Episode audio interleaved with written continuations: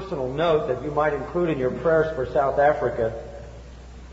By God's mercy, over the last few years, He has given us the opportunity to be able to preach in South Africa. In fact, I have the privilege of preaching there every week on radio. And you might pray for grace to you, South Africa. There uh, is a government radio network that reaches every city of South Africa. and on that government network, there are nine hours of English radio. And by God's providence, we have an hour and a half of that nine hours every week for the teaching of God's Word. And recently, uh, some of our men were in South Africa and they would like to expand that and get us on there not just three times a week, but every day of the week. So you can pray that the Lord will make that possible. It's kind of a, an interesting curiosity because there is apparently some kind of rule in South Africa that only South Africans can be on the radio. But I am an exception to that. And what is curious about it is that I don't belong to any of the racial factions of South Africa, and that makes me sort of acceptable to everybody.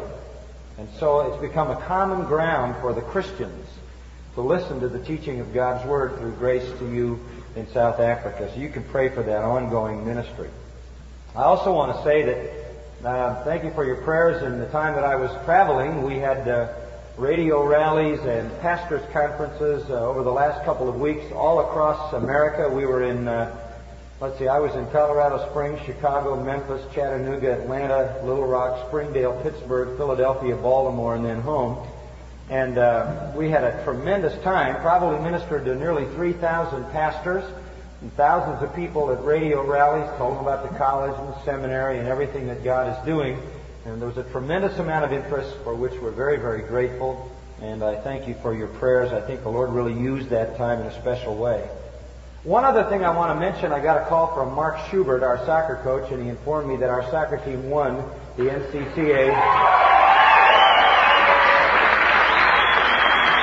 So uh, they're going to bring us back another banner. They are national champions again, and they'll be uh, in today when you see them. We hope they would arrive for chapel, but their flight was delayed a little bit. And they had the tough last two games in the semifinals. They won in overtime three to two, and they won the final one to nothing. So it must have been some exciting times when you see them. You thank them, congratulate them for another national championship. That's exciting. This morning I want to draw our attention to the Word of God, so take your Bible if you will. I hope you have your Bible. If you don't have your Bible, uh, God have mercy on your sin-sick, shriveled up soul. Uh, come to chapel without your Bible ought to be some kind of mortal sin, you know. But I hope you have it. 1 Corinthians chapter 10. 1 Corinthians chapter 10. I want to have us look together at what is a very, very important and I think practical portion of God's Word.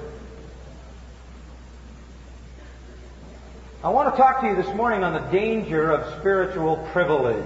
The danger of spiritual privilege. Usually we think of spiritual privilege as something that's all positive, but that's not necessarily the case. Let's read from verse 1 of 1 Corinthians chapter 10. Read a little bit down the chapter here. Paul says, I do not want you to be unaware, brethren, that our fathers were all under the cloud and all passed through the sea, and all were baptized into Moses in the cloud and in the sea, and all ate the same spiritual food, and all drank the same spiritual drink, for they were drinking from a spiritual rock which followed them, and the rock was Christ. Nevertheless, with most of them, God was not well pleased, for they were laid low in the wilderness. Now these things happened as examples for us that we should not crave evil things as they also craved. And do not be idolaters as some of them were, as it is written, the people sat down to eat and drink and stood up to play. Nor let us act immorally as some of them did, and 23,000 fell in one day. Nor let us test the Lord as some of them did, and were destroyed by the serpents nor grumble as some of them did and were destroyed by the destroyer. Now these things happened to them as an example, and they were written for our instruction upon whom the ends of the ages have come. Therefore, let him who thinks he stands take heed lest he fall. Now there you have a very potent and powerful portion of Scripture. It expresses to us the danger of spiritual privilege. It gives us an insight into the whole nation of Israel. A nation that had been privileged with the blessing of God, but a nation that was destroyed. They fell into judgment. And that really is an illustration of what happens if you don't follow chapter 9 verse 27. Look back at the end of chapter 9 verse 27. Paul says, I buffet my body, not buffet, same spelling, different concept. I buffet my body and make it my slave, lest possibly after I have preached to others, I myself should be disqualified. Paul is saying, I bring my body into control. I control my appetites. I control my body. If I don't do that, I'm liable to fall into the same terrible tragedy that Israel fell in, such as is described in the first 12 verses of chapter 10. Now the key to this passage is verse 12. Therefore let him who thinks he stands take heed lest he fall. This is a warning then to those of you who think that everything is okay, that everything is the way it ought to be, that you are existing in a very privileged and positive environment, and just when you think that everything is the way it ought to be, you become vulnerable to disaster. The Corinthians were overconfident. They were overconfident. They were privileged people. They had been blessed by God, but they had abused their privileges. They had flaunted their freedom in Christ. They had ignored self-denial and spiritual self-discipline in their lives, and by an undisciplined expression of their freedom in Christ, they were on the edge of disaster. And I always think about that when I think about those of us who live in a privileged environment. And you live in such an environment here at the Master's College. This is a privileged place. You have the opportunity of being under the blessing of God of being tutored and taught and mentored by godly men and women. You have the opportunity to hear the Word of God faithfully taught in classrooms, in chapels, in church services. You have the privilege of studying on your own the things of God as you take Bible classes and as you follow through the patterns of your own personal daily devotions.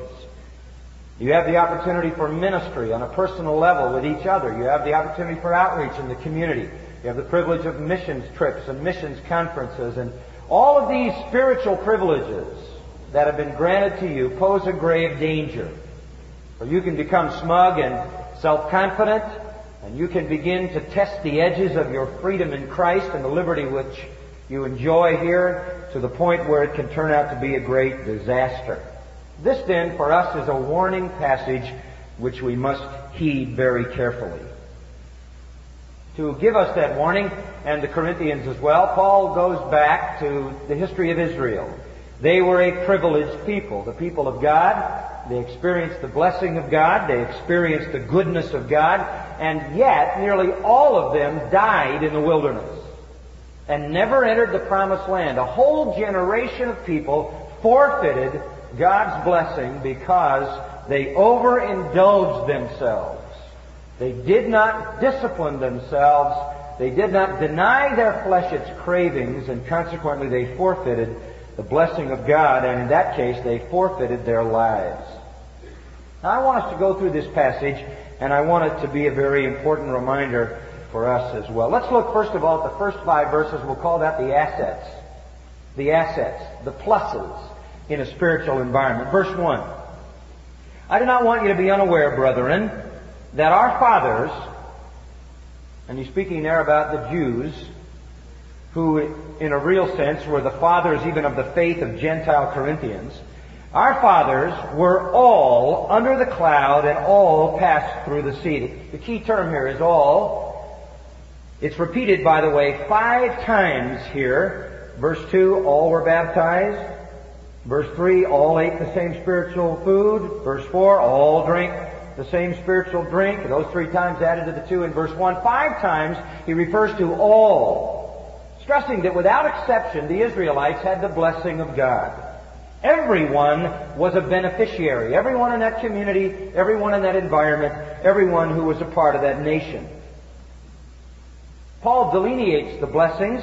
He says they were all under the cloud and they all passed through the sea.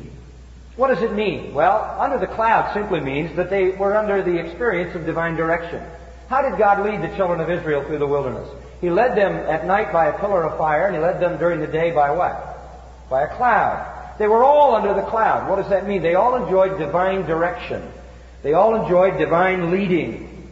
Exodus 13:21 says, "And the Lord went before them by day in a pillar of cloud to lead them." So they experienced the direct leadership of God in their lives and in their community. Then it says, they all passed through the sea. You remember that when they arrived at the edge of the land of Canaan, the Red Sea parted and they all went through on dry ground. That was the basic touchstone for Israel's religion, reminding them of God's marvelous deliverance, how He brought them through the Red Sea. So they not only experienced divine leading, but they experienced divine deliverance.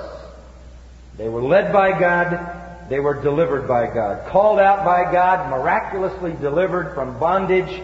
They were, by the power of God, made the people of God, called to serve God under His leading and under His care. Verse 2 says, they were all immersed, would be a better way to translate this. They were all immersed into Moses in the cloud and in the sea. What does this mean? Well, just to make a long story short, all it means is they were immersed into the leadership of Moses. In other words, they were all sort of blended into and identified with their leader, Moses. It's not talking about a water baptism here because they didn't get wet. They walked through on dry land people who want to attach this to the baptism have a real problem since they came through on dry ground. What it's saying is they were immersed into their leader. They were merged or identified under the leadership of Moses. And what that means is they all became solidarity. They all became one community identified with their leader. Very much like the church. When you become a Christian, you are immersed, the Bible says, by Christ through the agency of the Spirit into the church. That's what being baptized by the Spirit means. It doesn't mean water baptism and it isn't some esoteric, mystical kind of experience. It simply means you are immersed into or merged into the living church by the power of the Holy Spirit. That's identification. As you, becoming a Christian, are identified with the assembly of the redeemed, so these people, as it were, by coming through the sea, following their great leader Moses, were merged as one delivered community under the leadership of Moses. So it is that they were a community of people under one great leader. Verse 3 then says, they all ate the same spiritual food. You remember that the Lord sustained them all with manna from heaven, and even uh, on occasion gave them more than that. You remember there was a time when God provided the meat of birds for them. God gave them their spiritual food. These are the privileges. They had divine guidance, they had divine deliverance, they had divine solidarity and leadership, and they had divine provision. God provided all their needs. They were delivered, guided, united, and fed. Verse 4. They all drank the same spiritual drink. And again, this reminds us of the fact that God always provided water, even if He had to provide it out of a rock. God provided for their needs. And then it says in verse 4, they were drinking from a spiritual rock which followed them, and the rock was Christ the one who was moving along with them and doing the miracles and making the provision was none other than Jesus Christ. Here you have a pre-incarnate appearance of Christ as the angel of the Lord who is ministering to the people of Israel. The evidence of Christ's presence, the manna, and the water. And so they were all, in a sense, the redeemed people being ministered to by Christ. Christ was the source of their blessing as He is the source of our blessing. So, summing up their privileges very simply, through the sea, they experienced emancipation. Under the cloud, they experienced guidance and direction. By being united with Moses, they experienced identity with a new community. And through the manna and the water, they were given sustenance and provision. These were their privileges. Young people, we enjoy the same kind of privileges. God has, by His grace in Christ, emancipated us from the, from the bondage of sin and given us deliverance. God has, by the marvelous provision of Christ, given us the indwelling Holy Spirit who is our guide and our leader, and we receive direction directly from Him and indirectly from the lives of those who lead us. who are spirit filled.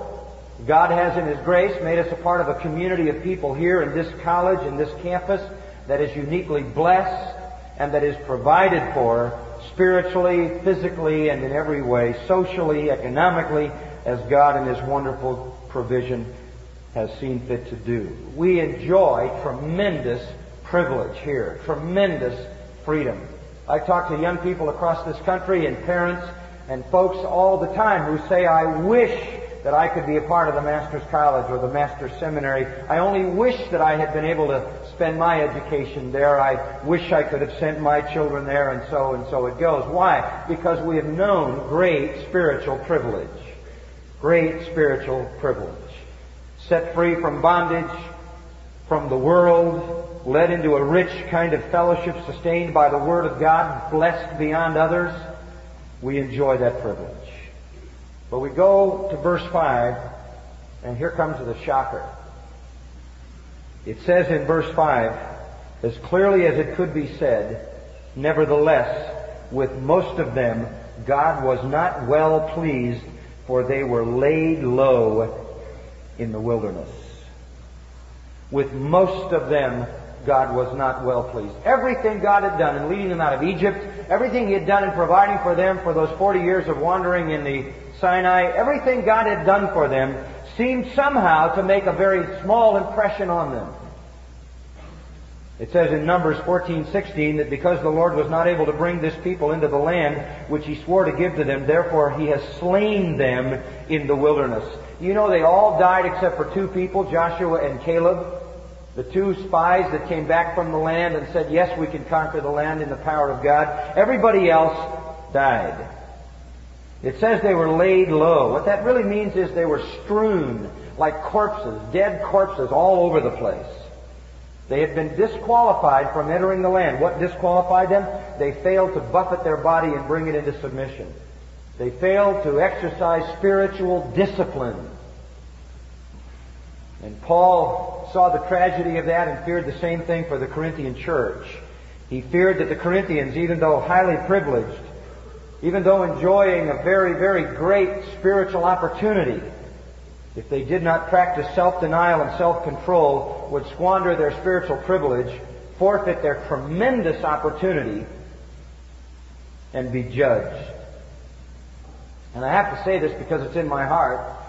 You have, among all the young people of this nation and this world, a great privilege to be here, and it is a tragedy if you waste that privilege by a failure to be the kind of person God wants you to be in this environment and in this opportunity. It would be better for you to leave and make space for somebody who will use this privilege in a way that would bring honor to God. Well, what were the abuses? Look at verse 6.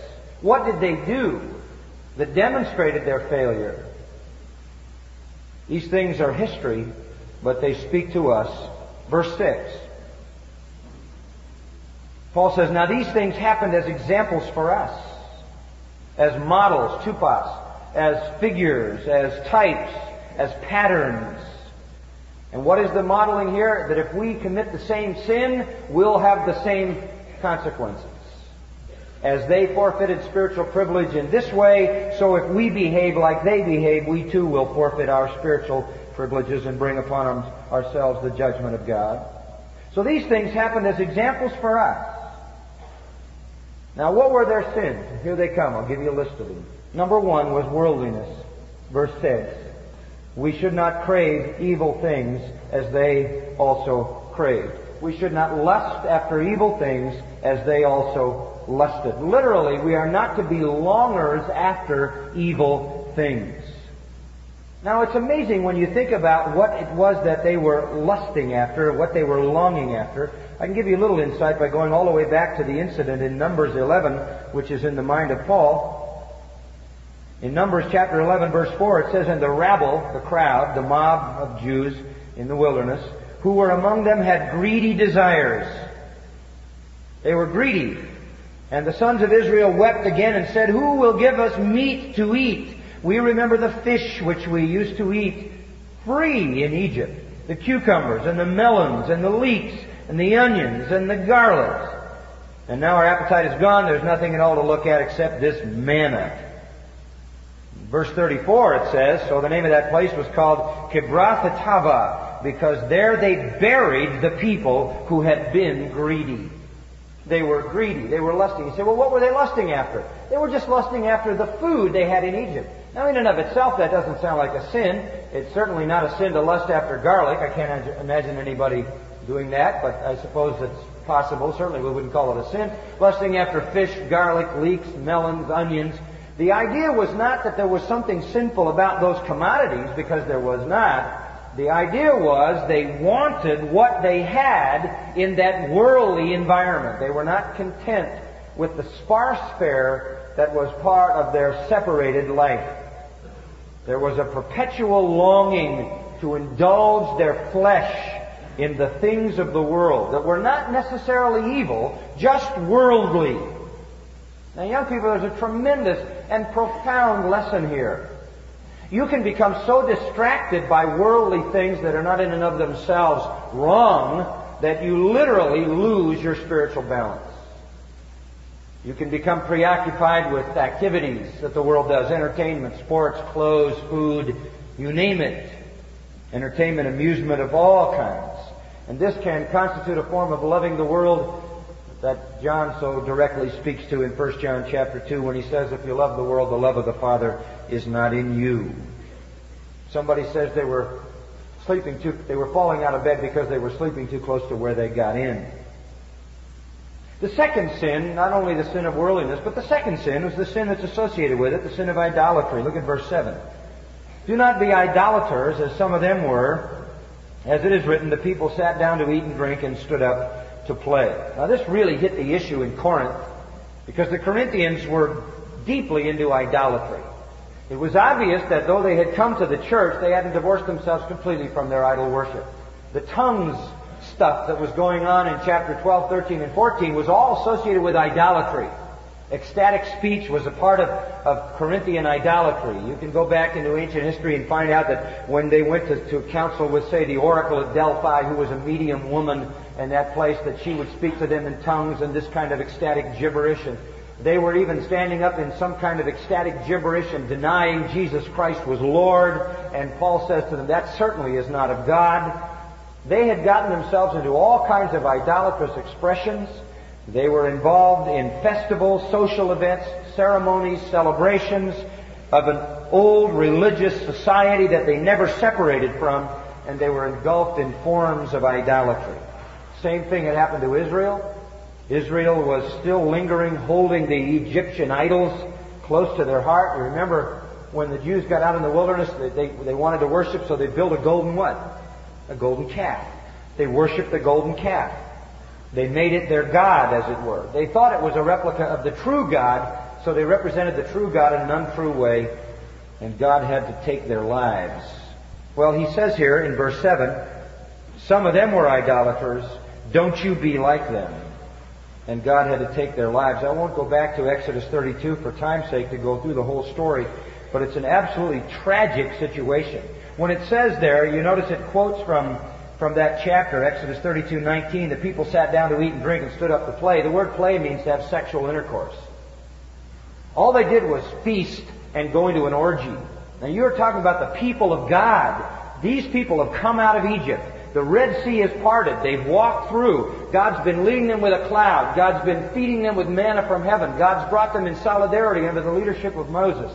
They saw the whole Egyptian army drown in the sea. Here they are being led to the promised land and they forget so fast and they involve themselves in this lusting after the world and then in idolatry.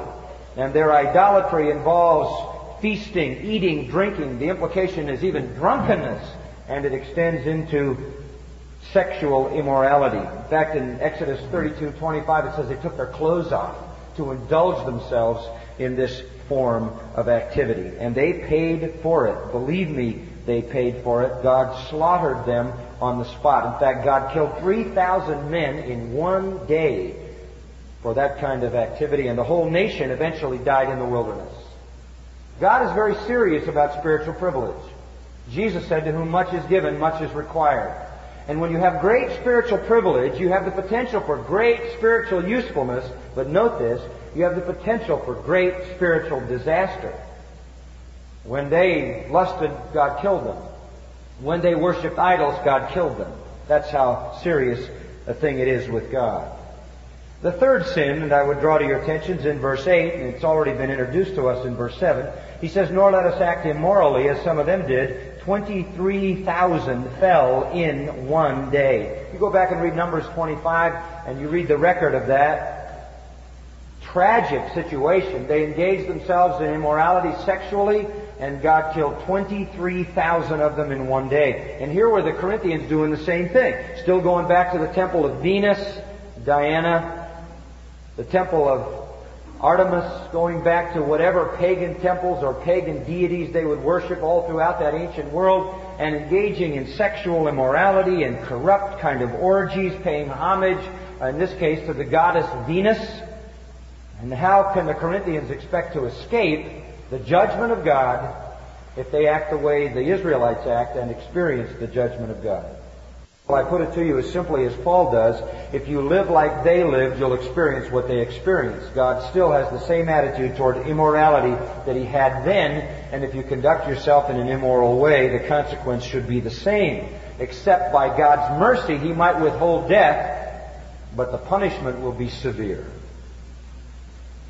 The abuses then of spiritual privilege, worldliness, not only worldliness, but that tragic idolatry that causes us to make idols out of things in our world, and then immorality. Let me give you a fourth one in verse 9. And it says, Don't let us, or nor let us, test the Lord, as some of them did, and were destroyed by the serpents.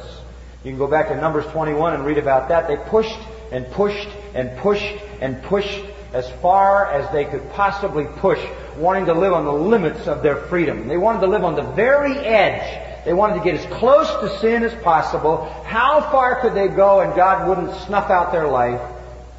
And God did snuff out their lives. As you remember, the serpents came and began to bite them and they were dying all over the place. And the question here is simply this. How far are we going to push God in our liberty? You have tremendous liberty in a place like this.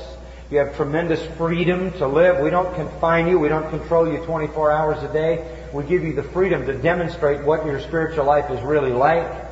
Are you going to live as close to the edge as you possibly can? Are you going to live on the fringe as close to abuse as possible? Are you going to take God's grace and run it out to its limit? God's love and run it out to its limit? God's mercy and run it out to its limit?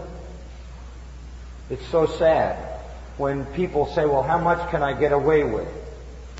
And if you're not policing them and looking over their shoulder and staring in their face, and if, if they know you don't know what they're doing, they'll push it to the limit. Listen, it's a bottom line in your spiritual life. What you do when no one knows what you're doing is the measure of your spiritual life.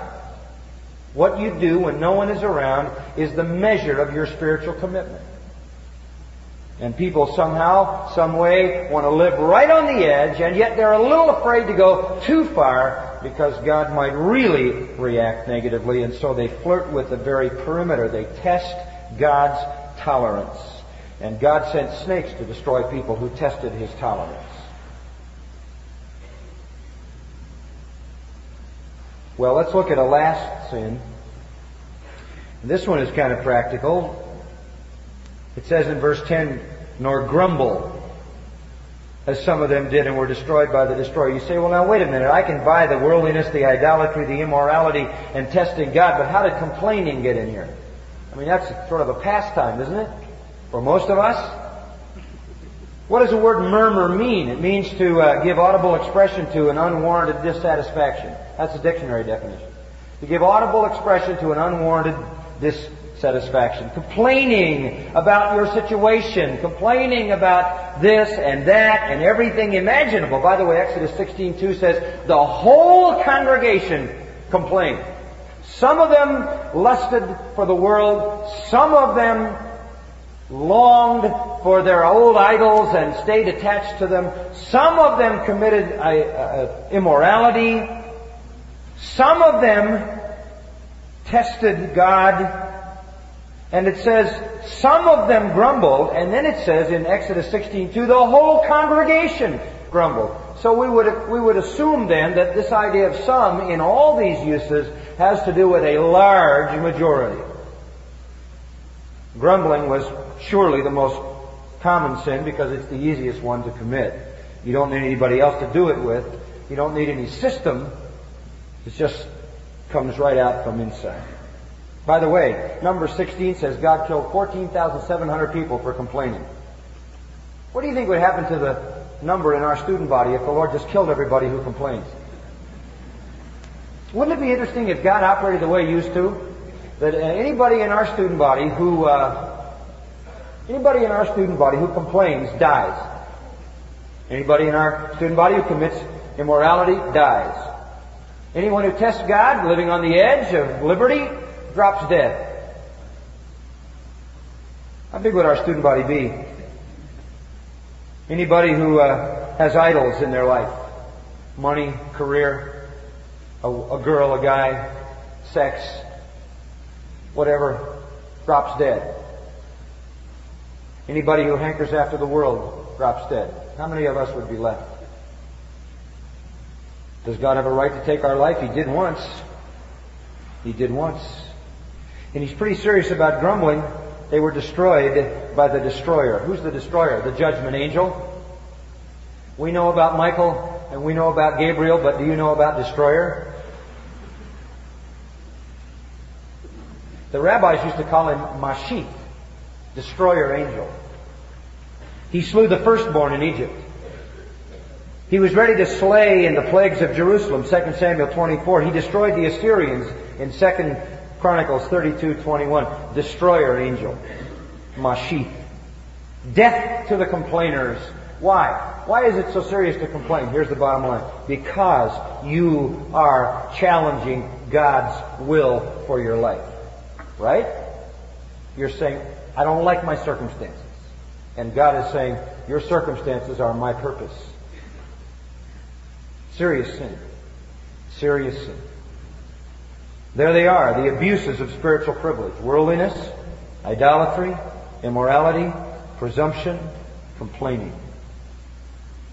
And I'll tell you, young people, we have to be warned about this, who stand in such great privilege here, because we too can be disqualified from usefulness. God may not take our life, but He may take our usefulness, which in some ways is worse. I'd rather go to heaven than to spend the rest of my years here being useless to God flirting with the world, with its idols, with its morals or lack of morals, pushing the patience of God to its limit, complaining when you don't get what you want the way you want it, when you want it, can result in tragedy and I believe even death.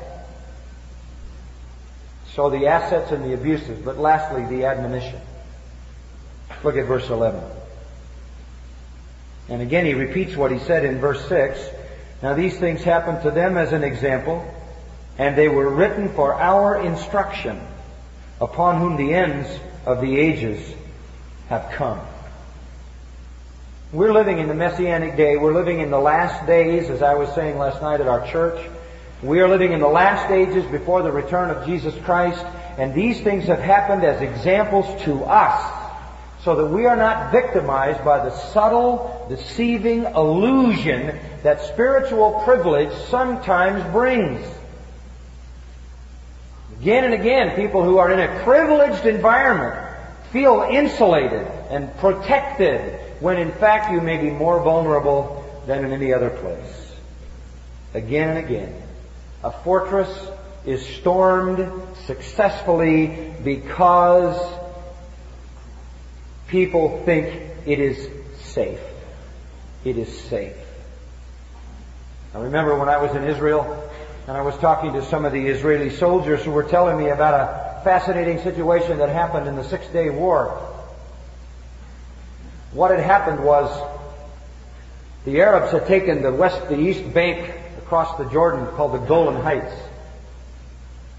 And the Arabs were sitting up on the Golan Heights and they were firing into the villages of Galilee and devastating and destroying the people there. And they felt impregnable. They had set their guns back from the edge of the Golan Heights that they didn't feel that there was any way they would be vulnerable because the steep grade of the Golan Heights prevented Israeli tanks from coming up those grades and getting to those armed camps.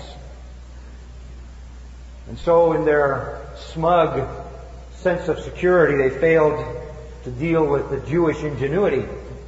And what happened was from all of the farmlands around the Galilee, they brought in huge bulldozers and tractors that could go at elevations tanks could not.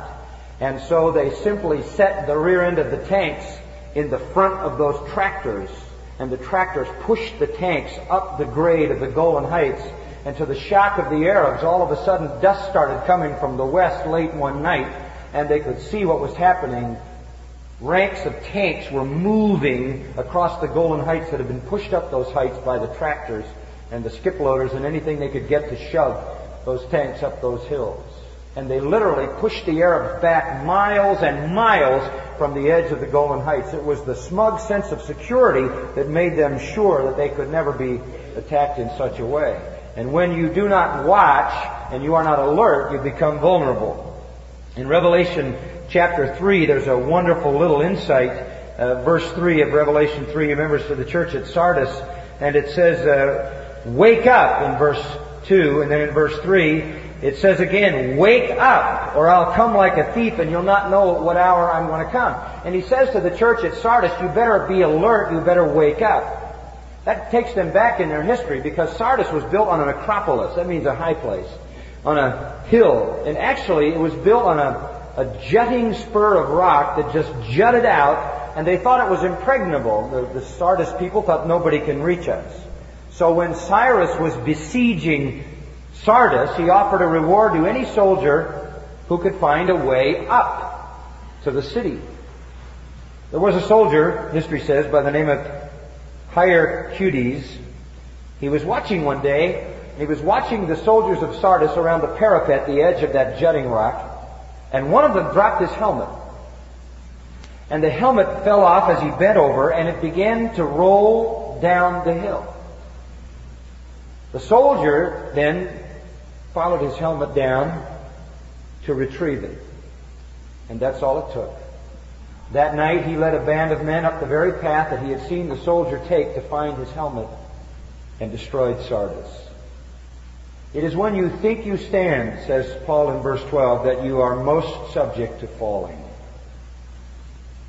So young people, my message to you this morning is simply this out of God's Word. You've had tremendous spiritual privilege in being here. Please be a steward of that privilege. Don't fall into the tragedy of all tragedies, and that is to be rendered useless to God. I can't think of anything worse, to be honest with you, than for a young person to come here, spend three, four years here, five years, six years, however many it takes you, to spend those years here, to have this immense privilege of spiritual training and spiritual opportunity, and at the end of it, go out of here useless to God. Please don't occupy space here. If you're not going to live the kind of life that God can use, then don't take up the space, the time, the energy, and all that is involved in endeavoring to build a godly young man, a godly young woman. Now, having said all that, I know we all fail. We all fail. And we have to come to verse 13 to end this little talk this morning. We have to come to this realization. We are weak, but no temptation has overtaken you, but such as is common to all of us. We understand that. We understand our weakness. We understand that we can all fall into worldliness. We can all make our idols. We can all be tempted toward immoral things. We can all be drawn, as it were, to test God. We can all fall into grumbling and complaining. But must, but we each must remember that God will be faithful. He will never allow us to be tempted beyond what we are able, but with the temptation will provide the way of escape also that we may be able to endure it. God will always make a way. And the temptation may be strong and the difficulty may be great. We have to turn to the provision that God has made for us to escape that temptation so that we do not forfeit our spiritual privilege. It's so precious a commodity to have this privilege that you must carry it as a treasure given by God's grace. He didn't have to give you this opportunity. He didn't have to. Could have been given to somebody else. It's yours. Use it in a way that will honor God so that when you're done here, we won't find your carcass strewn in the wilderness of uselessness, but we'll find you useful in the service of Christ. Father, we thank you.